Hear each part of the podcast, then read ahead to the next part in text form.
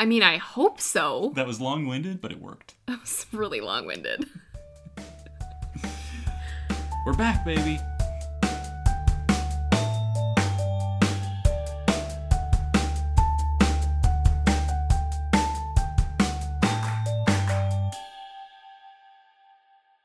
Welcome to He Read, She Read, the podcast where a couple of married bookworms discuss what they're reading and learning. We're back from an extended break and ready to share what we've been reading. I'm Curtis. And I'm Chelsea. We're back. We're back. One of us in black. Oh, gosh. So we'll give everyone a quick update on what's been going on over here in our world. But first, thank you to everyone who sent us emails and messages of encouragement over the last month and a half. We just got an email the other day. I don't remember if it was yesterday or the day before, asking, when will you be back? We miss you. And we don't take that for granted. It's really sweet. So thank you. Also, people, we put it out. New episode, June 18th. Curtis. Some people might not follow us on Instagram, which is where we do most of our announcements. So when we last left everyone, we were getting ready to pack up and leave our Oklahoma home and head up north. So here's what we've been up to. I earned my master's degree in English. Can you supercut in some applause? Maybe. Feels a little weird editing that in for myself. You should supercut in like all of the applause. Can you do fireworks too? I'll see what I can find. One of the fun parts of moving was that we stayed in a log cabin for 3 weeks while we waited to move into our house. I like to make it sound like we were living Little House on the Prairie style, like picking berries, not what happened. How many days did it take you for the novel part of that to wear off? 1 week. Followed by another 2 and change where we were still living there. For 1 week, it was like, oh, this is so serene and relaxing, and I can just read and enjoy nature. There was a swing outside, and you were just sitting out there reading. I was in the rocking chair. That lasted a week. And then you're like, get me in the house. But now we're all moved in. We're getting used to our new community, and just making it feel like home. So one of the fun things that you did when we were unpacking is you cataloged all of your books. Well, because I had, for years, I've been purchasing and stuff has just been piling up next to my bookshelves. And I had never really kept a good log of all the books that I own. Only in the past couple of years, I've even tracked my reading, like using Goodreads and keeping track of the year to date and all that stuff. So the next logical step was for you to teach me how to use a Google form and take that into a spreadsheet and catalog all my books. The fun part is just the pie charts. So you, I broke it down fiction and nonfiction because listeners will know that I'm a big proponent of reading nonfiction, and I have been for decades. But surprisingly, I own more fiction books. I'm not surprised by that, though. Why would you say that? Because even though you push for reading nonfiction, you love fiction. Yeah. And you love, you're a huge fantasy reader. Fantasy was not as big a category as you might have thought. No. But with as many, like, Vince Flynn books, Tom Clancy books, there are so many books in all of those series. And those are prolific authors. And so I'm not surprised that fiction outweighs nonfiction, because I think you probably have a lot of books from the same author, but there are just a ton of them in that series. So it just outnumbers nonfiction significantly. Now, before I gave you the grand total, where did you think my read versus unread numbers were going to be at? I honestly was not surprised. I didn't think about it before you told me. But I wasn't surprised when you told me the split. I wasn't shocked at all. So my total count was 556, which I don't know if it's a lot or... Books that you own. Yeah, that's what I own. In all came out of boxes, and it's now stacked up in my office and waiting to figure out how I'm going to put it on my shelves. My fiction versus nonfiction was a little over half, so like 54% was fiction, more than the nonfiction. My number one category was thrillers and suspense, which I had at 223 total, which was 40%. And my read versus unread was dead on 50-50. Like my read was 50.5. Over 250 books that you have not read. Over like 275 books that I own that I have not read. It's insane. And you'll hate this, but as I was unpacking, all I could see were books that I've read that I just want to read again. So silly. And so I think over 500 books is a lot, but when you think about, you've been collecting these books since you were in what, high school? Probably. Late middle school even, well, for some of them maybe? And even think about that, like I got rid of over 100 Star Wars books. Yeah. When, you know, Disney bought them and I flipped out. And that was a fun part about our checking out some new bookstores here in New York, is I actually am starting to re-buy some old Star Wars books and build my collection back up for just that. Just your favorites. Yeah, just some of them. Not the full 100. You know, the old schools. But you think about it, as I've been buying and going on, like I've gotten rid of over 100 books. Yeah. And I'm still at 550. You love books, man. Yeah. We make a podcast. Yeah. I mean, books. Hey, I don't think there's going to be any judgment here. I started to fill out and catalog my books, and then I got sick of it and stopped. And there's my personality. Well, the fun part for me was I would just put on an audiobook and then just be cataloging, and then you'd come find me hours later and I'd be like, no, I want to do this whole stack of boxes. All right, so let's talk about the books that we read while we were living in the cabin. So for the week that we were actually excited to be there, and it got some good reading done. Yeah, actually all three of these books that I'm going to mention I read in that first week. Back when times were good. Oh, okay, go ahead. Okay, so the first book that I picked up was Final Girls by Riley Sager, and I actually grabbed this because it's a murder thriller, and the actual murders take place in a cabin in the woods. Right. Which I thought, like, oh, normally I would be not about this, because I'm a pretty sensitive reader. I've gotten more sensitive to, like, thriller and murder content as I've gotten older. So normally I feel like I would be like, no, this is not the environment. But I had you and Penny right beside me every minute that I read it. I read it from start to finish, probably in the span of, 4.5 hours in one night. Mm-hmm. And you were right next to me. And I was okay. It was daylight outside. So I was fine. The title, Final Girls, comes from this term that was coined to represent, like, the final girls who survived mass murder incidents. So the book centers on three final girls. So these three young women who survived horrific circumstances. One of the final girls dies, and you learn that, like, within the first 20 pages. That's not a spoiler or anything. And the other two get together under those circumstances. So there's an unreliable character, there's a narrator with memory loss, but I feel like those things are done well in this book. This is the first mystery that I read in a long time, actually. I took a big break from mysteries and thrillers because I was getting bored. But this one sucked me right back in. Like I said, I read it in one sitting. It was tense and suspenseful, but I didn't find it terrifying, and I don't know if that was just because I was able to read it so fast, but I found it really satisfying, and so I have the other Riley Sager book, The Last Time I Lied, I think, is the second one. It's not a series, but it's just the second one that he released, and I have that one to read, too, so I'm getting back into mystery. There you go. I think you would like the book as well. I think I put it on your pile. You handed it off to me, and then it got, mixed up with all the boxes. So did you unpack it? Yeah, I found it, and then I will read it eventually. Yeah, it would be a quick read. I made a small stack that is going to end up next to my nightstand that I need to work my way through in the short term. So the first one that I found that I'm going to talk about is The Rook by Daniel O'Malley. So I picked this up when we stopped in Tulsa on our way up from Oklahoma to New York, and we didn't even really talk about that, but we stopped in Tulsa at a bookstore for an Ann Bogle event. Yeah. So I saw this as one of the employee recommendations. Favorite? I'm a sucker for the employee recommendations. I love it. Mainly I go there to find the sci-fi fantasy person, because either I want to see if they've recommended Name of the Wind or Lies of Locke Lamora, that type of stuff. So this caught my eye because it had... So you want to see if they're right. Yeah. If they're up to your standards. I'm just completely judging their scope and ability to make recommendations. Mm-hmm. Mm-hmm.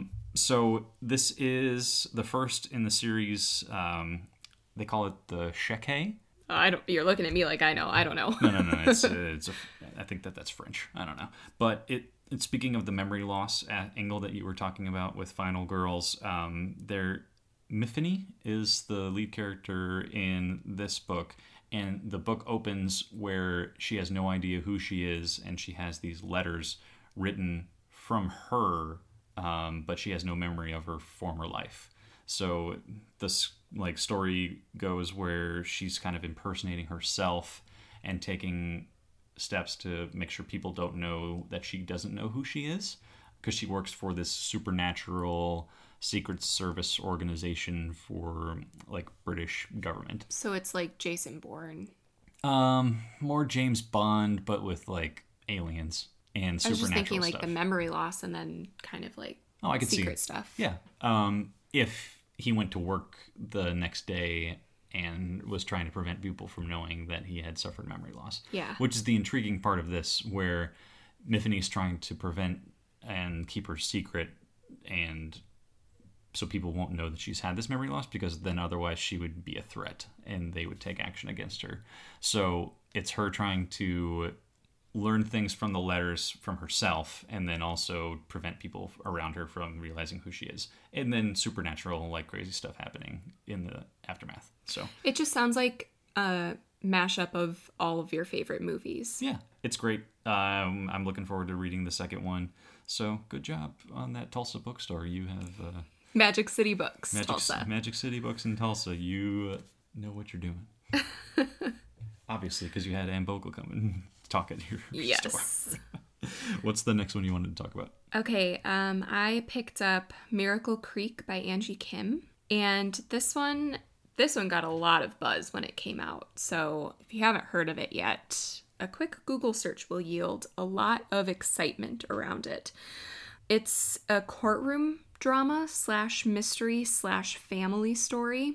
And I didn't know how that would all work together, but it was good. It centers on a Korean immigrant family, and they own this miracle submarine, is what some might call it, but it's basically an oxygen therapy tank. So the patients sit in the tank, and it pumps 100% oxygen, and so it's supposed to have health benefits. So the submarine explodes under mysterious circumstances and ends up killing and injuring some of the patients. So really quickly you get the courtroom drama of the trial. The mother of one of the dead patients is on trial for murder. And so you get this courtroom drama, and then you get flashbacks, and it's alternating perspectives. I think there are maybe 6 character perspectives that you get. So I think multiple narrators is hard to do. Angie Kim did it really well. Everyone has a secret, and things are slowly revealed throughout the book. There were some really deep themes about parenting with children with disabilities, parenting in general, immigration.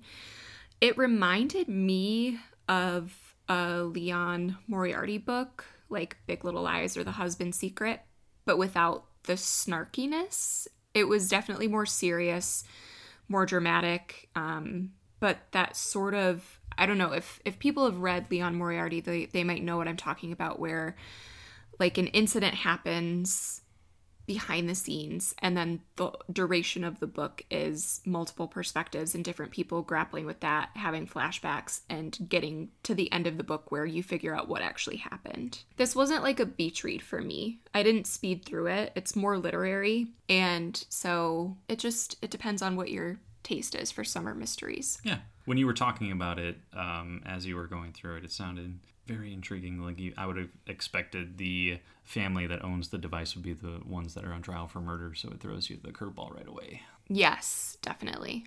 All right, what else did you read?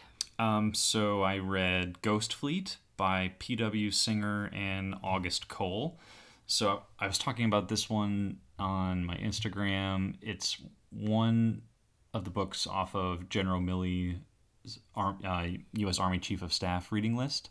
So it's one of the only fiction books that he has on there, but it's supposed to be this futuristic look at how technological advances could affect the next World War. So a lot of leaders in the military community and defense and intelligence are reading it and talking about it as a way to kind of war game in your head about, okay, if we went to war on a global scale, how would we combat these things? Because within the first 5 pages, you know, there's fights up in space where people are taking over space stations and satellites are getting knocked out of the sky and GPS systems are getting all out of whack. And you got to figure out how you would combat those things as somebody in, you know, planning for the army of 2030 and 2040, because that could be a future war that we fight. So it's more technology war.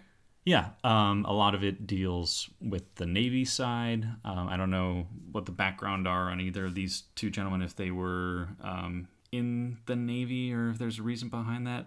They're both strategists and consultants for the military and the intelligence community. And one of them was a reporter for the Wall Street Journal. And then they've both been guests and lecturers at, like, Command and General Staff College and these other military schools that try to teach you how to think critically in a future war setting. So, and they're good followers, or sorry, they're good follows on Twitter. So I've been getting into like this Mill Twitter where people are having discussions about it, and it's kind of fun. And then I saw an article this week that kind of addresses something from the book where Chinese companies are manufacturing computer chips that will go in the next generation of U.S. warplanes. So it's the F-35 is something that gets mentioned in the book. And that's a plot line from the book, is that they hack these microchips and then can take control of or take out systems on these planes.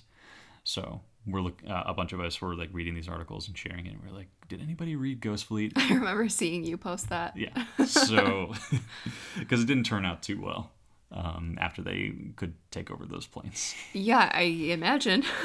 Goodness. So overall, it wasn't my favorite, fiction read, and the conclusion wasn't that satisfying. But for the questions that it brought up and the discussions that I'm getting out of it for, okay, if these things were to happen, X, Y, Z, how would we handle it? What would we do? And that's kind of the reason I think General Milley has it on his list, is he wants to create an environment where if you don't have GPS, if you can't talk, if satellites are knocked out, how are you still going to get the mission done? Because you have to. So that sounds like it'd be a good book club book if you are into military science. Or you brought this up that I could try to have it as a book club for my next job to try to meet friends. Why not? Which I'm not opposed to. Like, yeah. People were talking about it in Oklahoma at my last class. And I hadn't read it yet, so I couldn't talk about it. But a little break to tell you that while we've been unpacking and organizing stuff, or in Curtis's case, cataloging all of his books, we've been doing a lot of audiobook listening. Libro FM is our favorite audiobook subscription service, and for our listeners, they're offering 3 audiobooks for the price of 1. You can pick from more than 100,000 audiobooks, including new releases, current bestsellers, and recommendations from booksellers around the country. When you set up your account, you can choose to support your local independent bookstore, or if you don't have a local indie, you can choose any independent bookstore across the country to support. And with Libro FM, you get to listen to amazing audiobooks and support communities. If you already love audiobooks, but you don't know what to listen to next, Libro FM has excellent curated lists to choose from. Listeners of the He Read, She Read podcast get a 3-month audiobook membership for the price of 1. That is 3 audiobook credits for the price of 1. We've made the switch to Libro FM, and we hope you will too. In order to get your 3 audiobooks, go to Libro FM, that is LIBRO.FM, and enter the promo code HRSR. Or go through the link in our show notes. With each listen, take pride in knowing that you are supporting local bookstores. So back to what we read. The last mystery that I picked up while we were stuck in our cabin. It wasn't terrible. No. The first week was really fun. It's really hard to explain unless you go through it. Yeah. But the last mystery that I'll talk about is Murder at the Brightwell by Ashley Weaver. This is a mystery series. So I think people have heard me talk about Veronica Speedwell, Maisie Dobbs, those sort of like lady detective novels that I love so much. This is another one to add to your list. It takes place in the 1930s. It's got very Agatha Christie-like vibes. The main character, Amory Ames. Great name, right? Oh, yeah. Alliterations, you know I love. Yes. Amory Ames is a socialite, and she's got a playboy husband. Ooh. Yeah, and she's kind of getting sick of him. She's fed up with the society columns writing about him being with other women. She doesn't really trust him. So the opportunity comes up where she gets to go to a resort getaway with her former beau, and someone ends up murdered. Or murdered. Yes. This just reminds me of, like, they should be wearing fedoras in, like, His Girl Friday talking sequences. Yeah, well, I was going to compare it to the Thin Man movies with Nick and Nora. Yeah. You remember those? Sure. No, I don't. William Powell and Myrna Loy? Never seen them. Yes, we literally watched the first one together. And they have the little terrier, Jack Russell Terrier. Did we literally watch them, or did we make out? Oh, gosh. Curtis. I swear we watched it. Was that too much information for the podcast? Maybe, but I do remember them now because they are very similar to Frank and Sadie Doyle from The Thrilling Adventure Hour. Yes. Yeah. We'll link to all of that stuff in the show notes. But anyway, so her husband follows her because, of course, he's concerned about this former beau. And he's jealousy. He's just looking out for his dame. Exactly. And they team up to solve the murder. So there's romance. It's witty. There's some good historical detail. Very light. Like, the stakes, besides, obviously, the murder, aren't super high. Like, it's a cozy mystery, but with, like, a beachy setting, so it was great for summer. Think, like, glitz and glamour and art deco and martinis. Yeah. And darling. And darling. Yes. Wrap us up with your third book. Well, I don't want to talk about it too much because we're going to devote a whole discussion episode to it that we're going to put out on Patreon. But I read Bad Blood by John Carreyrou, which is the story of Theranos and Elizabeth Holmes. How did you originally hear about this? Because you're the one who kind of turned me on to it. Oh, it's all over the place. Was it on, like, NPR that you heard of it originally, or do you can you even remember? It's been out for quite a while, so I don't remember where I first saw it, but, like, it's a popular best-selling book. Yeah. So so the book came out of a investigative reporting. Carreyrou works for the Wall Street Journal, and he was digging into this company in Silicon Valley called Theranos, whose CEO was Elizabeth Holmes. And she was making some very outlandish claims that her company was going to change medical science. And she was being compared to Steve Jobs and kind of had adopted some of his mannerisms. And she was a big deal. But the problem comes around that the technology didn't really live up to a lot of the claims. So we both read the book. We're going to talk about it in another episode. We watched the documentary. And I listened to the ABC News podcast about it, which was called The Dropout. So we've been dealing with a lot of Elizabeth Holmes in our lives lately.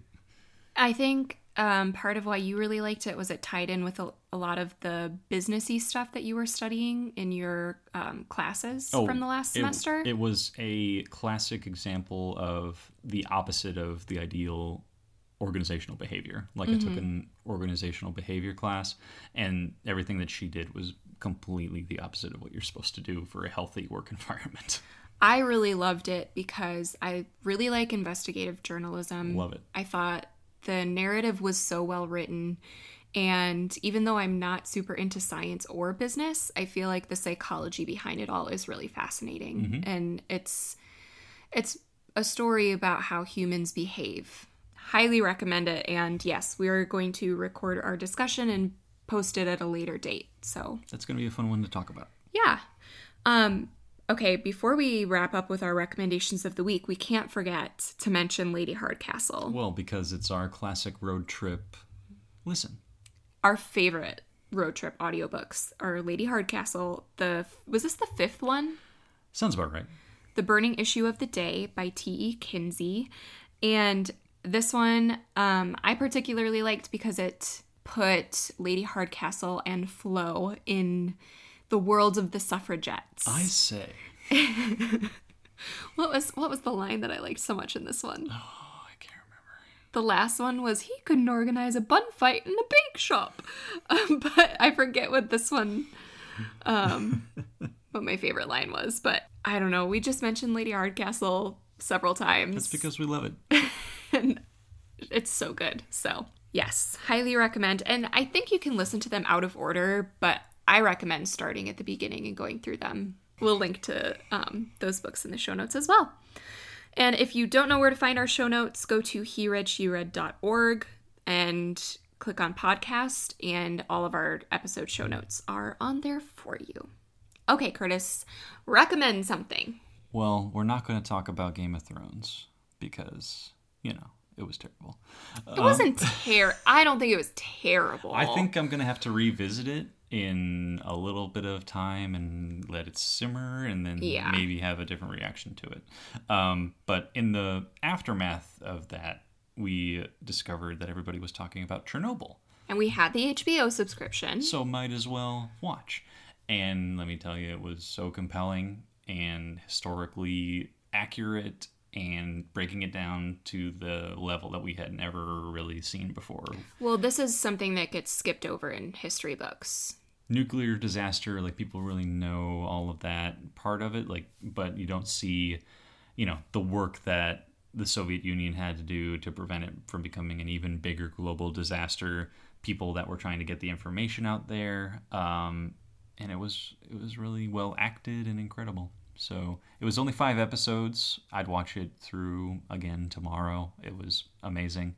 But you really see the human cost of a couple mistakes where, you know, people were not thinking that this could ever happen. And just in the nuclear age where all that stuff was happening in the 80s, they were thinking that they were invincible. And just the might and everything came back to bite them in the butt. There's also a podcast that goes along with it. I don't know if you've listened to that yet. Have not. Peter Sagal is one of the co-hosts because he's friends with one of the producers or something. So if you've been listening to the Game of Thrones recaps from Nerdette that we recommended a while back and you like Peter Sagal. I feel like that was a perfect spot for dropping a patriarchy jingle. where Peter's the friend of one of the producers. Yeah. Anyway... So that people will only get that if they listen to the Nerdette Game of Thrones recaps. Well, we recommended it, so they should be listening to it. My goodness. Anyway, I've heard that podcast is really good because it goes into more historical detail. Mm-hmm. So that, I guess, is an extra recommendation. But Besides Chernobyl, the other show that we were watching in the midst of this move was Schitt's Creek. I had heard it recommended before. And, you know, I watched the first episode, I think, when you were deployed. And I watched the first episode and I was like, it's okay. But then watching it again, you have to, like, get into a couple of episodes to really fall in love with the characters and get the rhythm and the sense of humor. And I think watching it with someone helped. Oh, it was fantastic. Well, yeah, I loved it. The backstory is that they are a multi-million-dollar family that loses all of their money and has to move to this town called Schitt's Creek and live in a motel. And so you just have these fish out of water rich people in this podunk town, and just the hilarity ensues. I liked the fact that it's like a father and son duo in the creative side that are also acting and playing as father and son in the show. So I like that. I just like Moira. She's just my favorite. She's one of my favorite TV characters of all time. And we really need seasons 5 and 6 up on Netflix. Yes. Well, I think 5 is done. They might be filming 6. Did they already do 6? I don't remember, honey. Anyway, but we need more is what we're saying.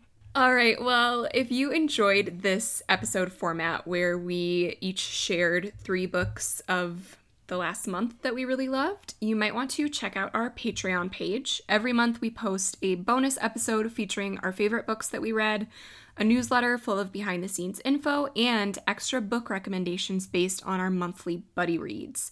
You can subscribe to all of this bonus content for only $3 per month. So it's like spending a latte per month to get our bonus content. Another great way to support the show is to take 2 minutes and write a review on iTunes. Hold on. Yeah? R.I.P. to iTunes. It's gone now, so they have to go to Apple Podcasts. iTunes is still on my laptop. Yeah, you didn't read the news where they said that iTunes is being disbanded? No. You can't go... I missed that. It apparently is being no longer updated and shut down. So if you're going online to write your reviews, you have to go to Apple Podcast. Oh, I didn't know that. Well, now you do. Okay. Now I have to figure that whole thing out. Gosh, kids these days.